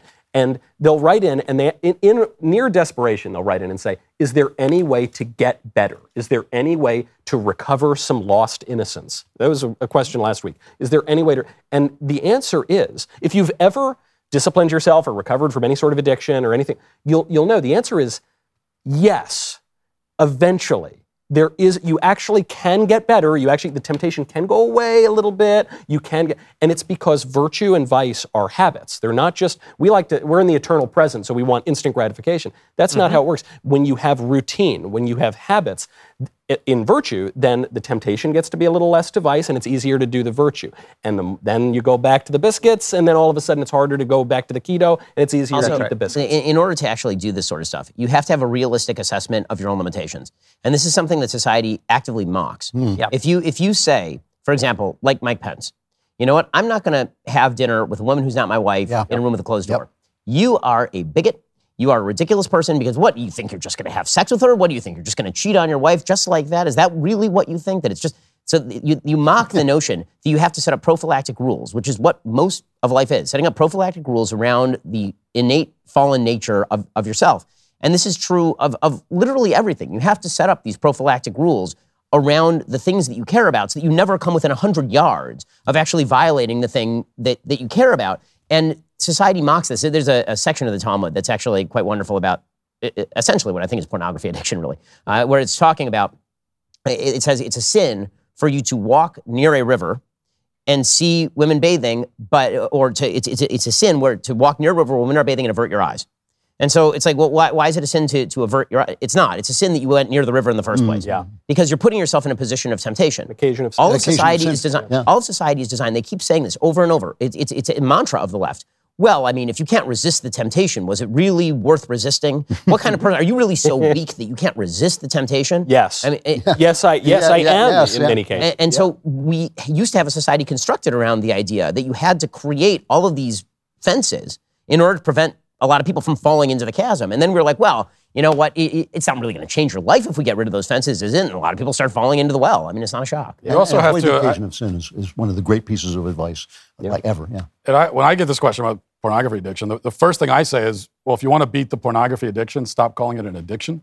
Hmm. Hmm. Because I, you know, I, I think that word in and of itself, th- there might be a sense in which it's true, but what what that has come to mean is a disease. And when we say disease, we mean something you don't have any control over. So you need you need someone else, you need someone else to come in, and you're, you're basically powerless to stop it. It's not it's not an addiction. It's a it's a compulsion. It's a habit. I mean, that's Bad what habit. it is. It's a bad habit, and habits have a lot of power over you. But you can still, you still have your free will. You're able to make a choice. And so every time you look at the pornography, you are making a choice to do it. And I think when you talk, when you think of it like an addiction, then you, it gives you an out. It's sort of like, well, it's not my choice. It's it's the addiction. It's But the isn't that disease. true with you're one step you're one step down though because it is it is an addiction, but an addiction is not a disease. I mean, if you could give up cancer, you you would. That's what a disease looks like. You know, For Lent. Yeah, exactly, exactly. But you can you can beat it. I mean, the only thing I've ever been actually addicted to is cigarettes. And you beat it. You just beat it, and you s curl up in a ball, and it's awful. It is an awful experience. I experience. do want. I do want to say, like the apostles, clear the things I don't want to do, I do. Yeah, the things yeah. I want to do, I scarcely ever do. I don't think it's as simple as saying that everyone can simply choose I agree. uh, to overcome any expression of sin. That's not true. We had a society with more uh, condoms. I didn't understand exactly what you were saying before, but in the past, we had a society. There were condoms everywhere. Biscuits on the biscuit- condoms. I don't biscuits, know. uh, no, we had a society that had a lot of rules meant to prevent the occasion of sin, and it was still a sinful society. But in many ways, not all, but in many ways, it was a better behaved society. And so there, Yeah. it's challenging when you talk about these issues to make the distinction between the absolute nature of righteousness, the absolute nature of virtue, and and the sort of practical realities of life on earth. When when you say to a person that they can overcome, that they can kick cigarettes, that is absolutely true. And sometimes telling them that is actually encouraging and helps them helps them kind of realize that they're not just victims of circumstance. Uh, sometimes I think it can also be demoralizing to people because it because it um, almost obscures the other reality, which is that sin is very powerful, Oh, that sin can't be done No, away with. I think that that's why the, us. the, the genius of, of uh, beating addiction. I, I was off cigarettes for five years. Was in uh, Amsterdam where everybody was smoking on a book tour, and I thought, well, one cigarette. I was addicted like that. I mean, yeah, I had, to, had to do it all over again. But but that's the thing, you know, it's not every day is a day. So like if you get off it the next day, you're off it again, you know, and that's and that's what you have to do. Have Sin is sin is always present. The flesh is always present. These things are incredibly powerful. It's very challenging. The the problem when I was a kid, uh, and cartoons actually taught you things. Yeah. Uh, other uh, they still teach you things. but Which you mean good things. the common meme in cartoons was that a person would have a decision to make, and a little angel would appear on one shoulder, and a little devil would appear on the other sol- shoulder, and this one would try to make them be bad, and this one would try to make them be good. The, the problem as you become adult is that you realize there, there is an angel on one shoulder and there is a devil on the other, and they're both you, and they sound exactly the same. And that is one of the hardest things Yeah. about life. And they both have your voice. They both have your voice. Yeah, the devil speaks to you in your own voice. That was, that was Solzhenitsyn. No, Solzhenitsyn's great line that the line between good and evil runs through the human heart. You know, and it's it's not it's not actually about political systems. It's not actually about where you live or who you are. It's right there. You know, and, and that's the battle you're in. And you know, the thing about it is, I think Christians uh, particularly have been very bad uh, about depicting this as some kind of uh, grim struggle, but it's actually a joyful struggle. It is. It is actually a struggle to, to get to your joy. And what you were saying before about the lies of, of the flesh and the truth of the spirit is actually just siding with joy. It is, you know, it is, and it's it's a funny thing because in the end, you know, joy takes a little bit longer to get to. You know, it's like the the, ple- the pleasure, the bliss of sin is there. I mean, it's like there's, there's no question about this. I mean, people yelled at me in another kingdom for writing a scene about how great sex was when you uh, lied to a woman that she was going to get a part in your movie and then slept with her. It was great, and they yelled, "Oh, that's, that's pornographic." I said, "No, no, that's the problem. The problem is, it, it is great. You know, it's it's just that the joy, which is a deeper emotion, a much more uh, global emotion, something that actually fills your whole life, takes longer to get. To. But there's also th- this is why Jordan uh, Peterson is so popular. Oh, he's Jordan now. Jor- he's Jordan. You know, Jordan. You know, Jordan. This is why it's one. It's because of the accent, and two, it's because he talks about dragons. And it's the same reason that the Latin Mass is exploding in the United States, especially among young men. The, it's exactly the same reason. Because this lame, super lib thing that we've heard for 50 years like, hey man, you know, your spirituality, it's all just about peace, man, you know, and all it is is just kind of acoustic guitars. And no, it's about like there are actual dragons trying to eat me all around me right now. And I just want to just slay that dragon in pursuit of something greater because the, the consequence of the spiritual combat that we're all in is not just that we're suffering a lot, it's that there's a prize, you know, there's yeah. something actually worth getting out of it. That's much that, that's that's much more motivating than just you know. Eh. I will say that the best thing about Jordan Peterson is listening to Knowles and my son Spencer do imitations of him. back and forth across We would never do anything like that, Drew, and you better be sorry that you ever suggested we would. It is one of the funniest Bloody- things I've ever. Bloody ridiculous. Yeah, you start with Kermit the Frog. you take him. You take him to Toronto.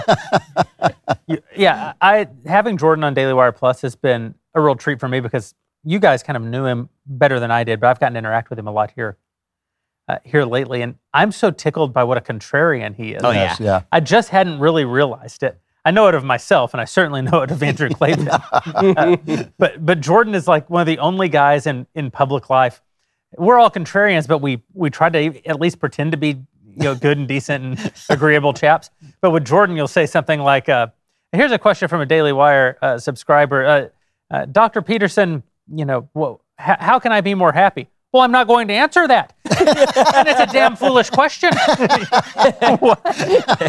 That's pretty good too. I got to say, we should just have a Jordan. Everybody does a Jordan Peterson. It's like Bill Clinton. You know, everyone has a Bill Clinton impression. By the way, that that answer actually that you just gave in, in Jordan's name is the right answer. of course. but, but it, you know, the, the Bible, like the, the Old Testament, it does not really ever deal with the idea of happiness. It, ne- it never discusses happiness. Yeah. It, it gives you a bunch of duties. It tells you a bunch of things to do, and then it promises you that there will be some good effects from the things that you do. But at no point does it say you will experience more joy in your life if you do X, Y, and Z, just on a, on a pure emotional level, because no one can guarantee that up to and including God, I think. I mean, like that that one that that one really is up to you. That what, what what isn't up to you is that if you if you fulfill the duties, then you will be doing what you were established to do.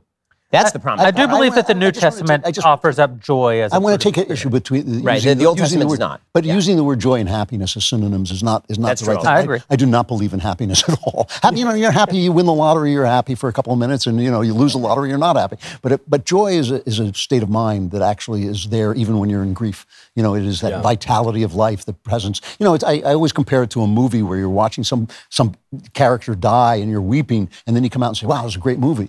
You know, life is kind of like that too. You know, the, the vitality of, of all the things that happen in life is what joy is, and I think you can uh, achieve that if if you side with the spirit. I think it was C.S. Lewis who described it this way, and if not, I'll just make it up. Yeah, may- go ahead. Him, that joy is more akin to uh, all, just about just about being able to answer a question. Hmm. Like there's Mm-hmm. just this kind of journey and this approach and this you're so close to the satisfaction, which is very different than just you know, hey, that was a good drink. yeah, I'm happy I'm now. happy now. Yeah. You know, in in uh, there's this very cryptic sort of commentary in uh, the Book of Exodus, which I'm supposed to discuss with, with Jordan, actually in the interview with Jordan. Um, in in it, it discusses how the, the Jewish people come to the to Mount Sinai to Har Sinai, uh, and they're at the base of the mountain. And it says that they're uh, and, and it says that they're tachat hahar. So the, the actual Hebrew meaning of that is underneath the mountain. Tachat means under. It doesn't mean at the base. It means under the mountain. And so there are a bunch of commentaries, and these commentaries, the midrash, it suggests that that what God actually did is He holds the mountain over the heads of the Jews, and He says, if you don't accept the Torah, I'm going to drop this on you. and so this raises all sorts of questions Talmudically, like, okay, so was the Torah accepted by the Jews under duress, right? I mean, was this if if and it's a full scale conversation that goes on for a, a fair bit of time, and the the sort of conclusion is. The, the only way to rectify that that sort of bizarre take on the on the narrative that, that God is literally threatening you with destruction if you don't take is that that's not God threatening you. That's just the reality Yeah, that yeah. unless you undertake the duty of living as you were supposed to live, the mountain will fall on you. Yeah. That, that, that is not because God is threatening you that way. That's just the way the world that's is. right. Meanwhile, we've got I agree with that the, the culture which cuts off all the pathways to joy, which is which is what's so sinister. I My favorite uh, New York Times piece recently, since we're talking about it. I think this is New York Times, was uh, the, the maternal instinct. Yes, that was the New York. New York Times, okay, good. I was either that or Washington Post. Maternal instinct is a, is a myth that men created. Yeah. F- 50 years ago, we made it up. uh, but meanwhile, that's what, what she's really like militating against is, is women fulfilling their duties as mothers and finding joy and happiness in it.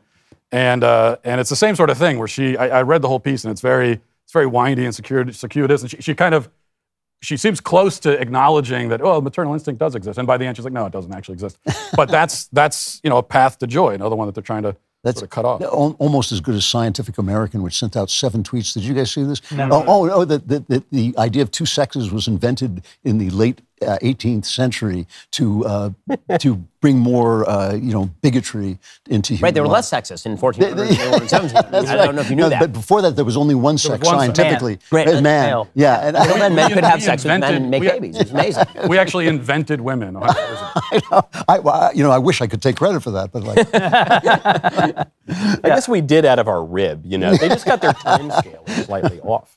It it what I did see that, and I don't see nearly as much as you guys do, but I I couldn't even really figure out oh, you have to. how they could possibly have arrived It's at the this. opening of my show tomorrow. It's, and I have to say, I've been la- I, whether I can get through this with a straight face, I don't know because it, it is a, an amazing. I do. I, it actually makes me wonder if we're getting the gender conversation a little bit off.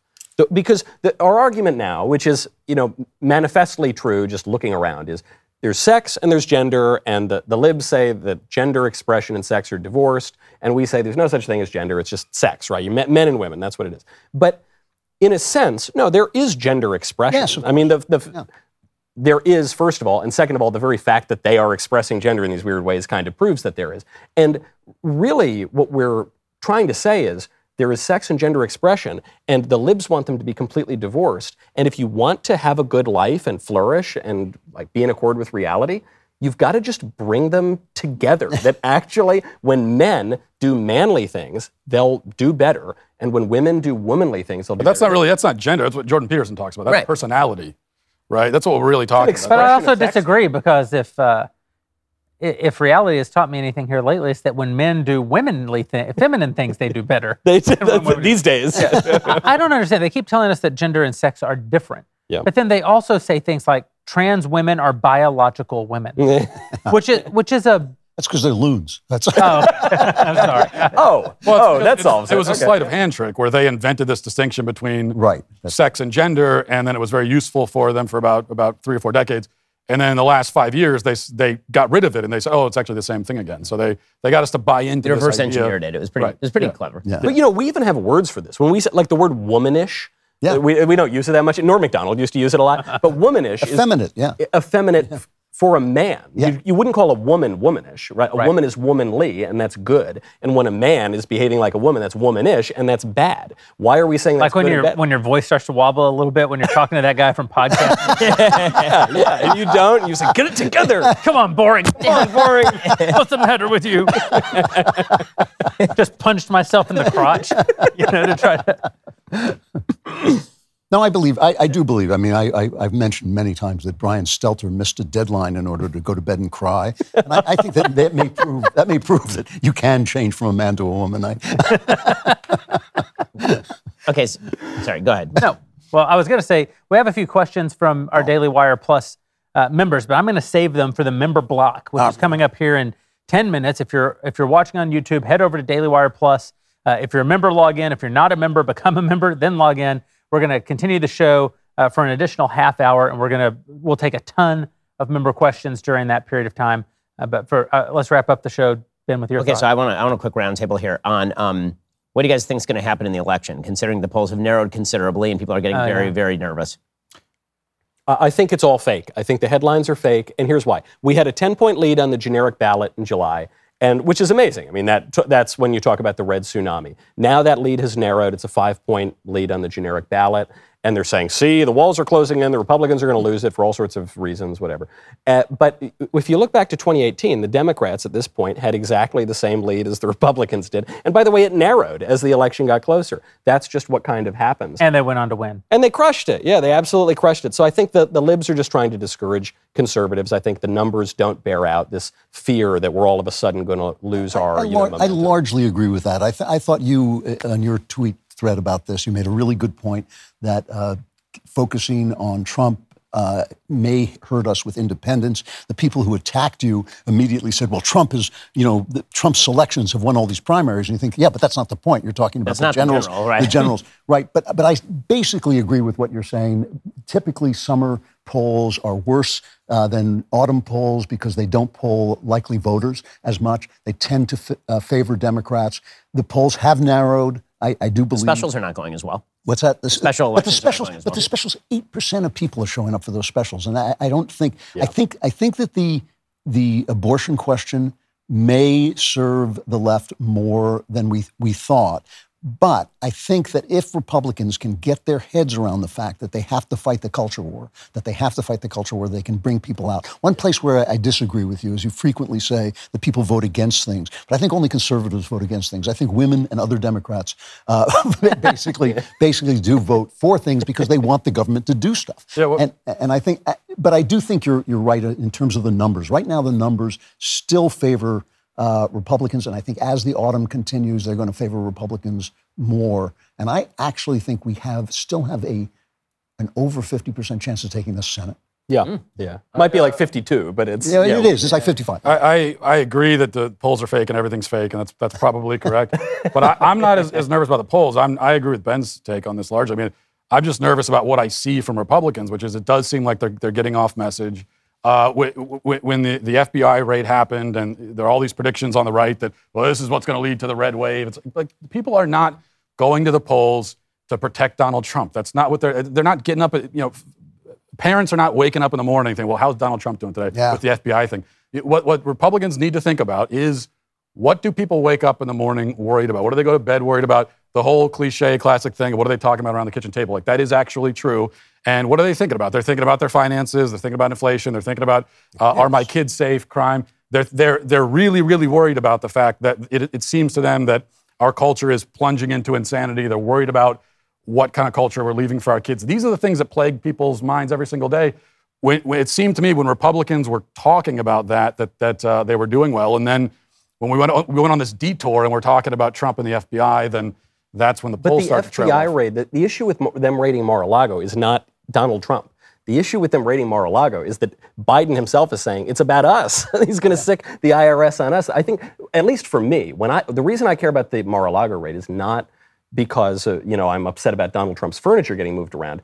It's that I think Trump is.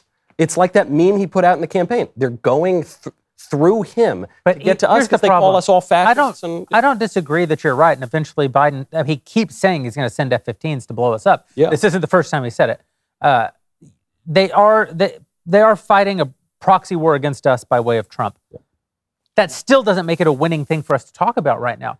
The average American is not sitting around today worried that the FBI is going to raid their houses and look for classified documents. the average American today is is not relitigating 2020. That's right. Yeah. The Yeah, average right. American That's so today right. is trying to figure out how to pay for gas when it's so freaking expensive. And when Joe Biden is saying, "Oh, I brought gas prices down 43 cents," you know, it's up two bucks.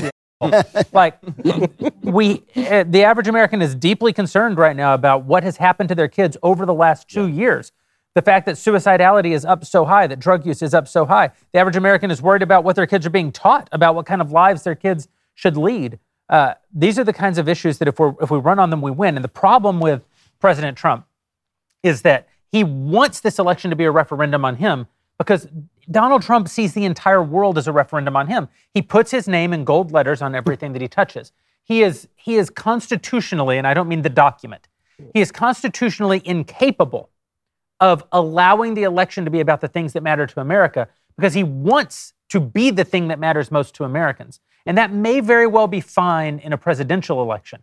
It is not, I, I, even then, I actually agree with Ben. I think that all modern elections are referendums on someone, and you should make sure it's a referendum on the other guy. But even if it could work in 2024 with Donald Trump, it is a losing strategy for Republicans. That's also right what the now. Democrat. That's what the Democrats want too. I, I think this is very simple. Think about What they think want about what the opposite. Right. Think about what your opponents want to talk about, and then don't talk about that thing. think about the things they really don't want you to talk about, and talk about that thing. The trans stuff. They will call you a terrorist if you talk about it. They Right. desperately. They will kick you off of every social media platform if you talk about it. obviously that's a thing we should be talking about. The economy they don't want to talk about. Like those are the things they really, really want us to talk about Trump. But that, that is enough reason in and of itself and, and, you know, to not talk about. And, and, you know, the thing about Trump is I keep getting these letters every time I criticize him, you know, like, oh, you're criticizing the great Trump. You know, I, I, I have to say this. Trump to me is, is not what I'm here for. Like, I am here for this country. I, am, I'm, I got into this business because of this country, because I actually do love it. And I think, like, if Trump can help, I'm for Trump. If, if he's past this point, and I think he is past the point where he can help, I'm for somebody else. You know, it's like it's not really about Trump. And I think that that, that this attachment to him, and as you say, Trump is a narcissist. Nobody would. I don't think even Trump would deny that. I think Trump is a narcissist. He may not know what a narcissist is, but Yeah. if you give him the question of Donald Trump, are you a narcissist? I'm the biggest narcissist. I can't yeah, I'm, I'm the, I'm the best, narcissist. There's Yeah. never been a- Uh, You know, and I, I just think that we should be thinking about how to win for the country. Uh, Yeah. Trump's not on the ballot. He's not going to be on the ballot. The people who are on the ballot, we should support them because basically the alternative is are these guys who if Donald, your children. if Donald Trump's the nominee in 2024, I will almost certainly vote for him. Yep. Right? Uh, I- I'll never say certainly two years out from an election. You're just not going to get that out of me. But most likely, if Donald Trump is the nominee, I will almost certainly vote for the guy. Like you, uh, he did an awful lot of good in the first three years of, administra- of his administration. I think it's very hard to say that he wasn't, his presidency in the fourth year was a failure. I mean, he, he lost the country during COVID. Does that mean that he would be a failure in a second term? No. I mean, Yeah. if the guy gets a second term, undoubtedly a lot of great things will happen that I really like from a policy point of view. That's great. This is 2022. Right. That's- Allen Estrin, our dear friend and the founder of Prager University, has a theory, and his theory is that narrative is sort of a uh, an actual force that exists in the world. I'm actually somewhat persuaded by this argument. I'm the way. 100% with this argument. Yeah. That narr- in the same way that Bible, uh, Ben often says of the Bible that it's not always prescriptive, it's almost always descriptive. I think Allen Estrin's new theory is that uh, narrative isn't our way of talking about, narrative isn't a human construct for understanding the world. Uh, narrative is something that humans have observed about the world. And uh, I, I'm, I'm compelled by this to some degree. He says, in the great narrative of our time, yes. It is all about Donald Trump. That it isn't even about whether or not Donald Trump makes it about himself, which of course he will.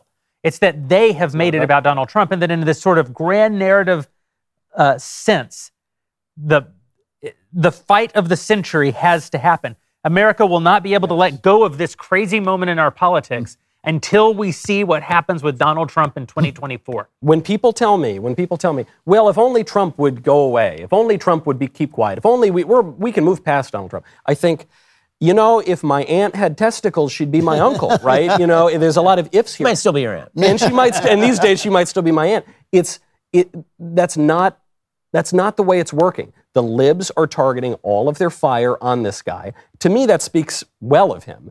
Uh, but regardless, they're going to do that. They're going to put this in the news. The guy is polling 40 points ahead of anybody else for 2024. He's playing an active role in the midterms, as would anyone who's going to run for president in 2024. And and so it's just that is just a fact. It's baked into it right now. And I I, I just don't think there's I don't think there's all that much use in saying, well, what if the, this fundamental fact of the political landscape were different? Okay, but That's here's the way it is. No, no, no, no. I have made a executive God King like decision to let Michael Knowles have the last word for my the first time in What? the history in the history of the Daily Wire backstage.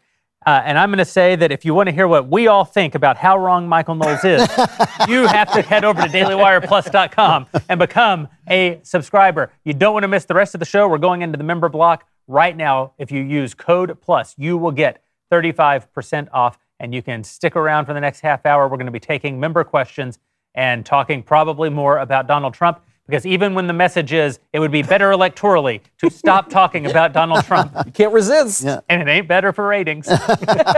we'll see you guys next time.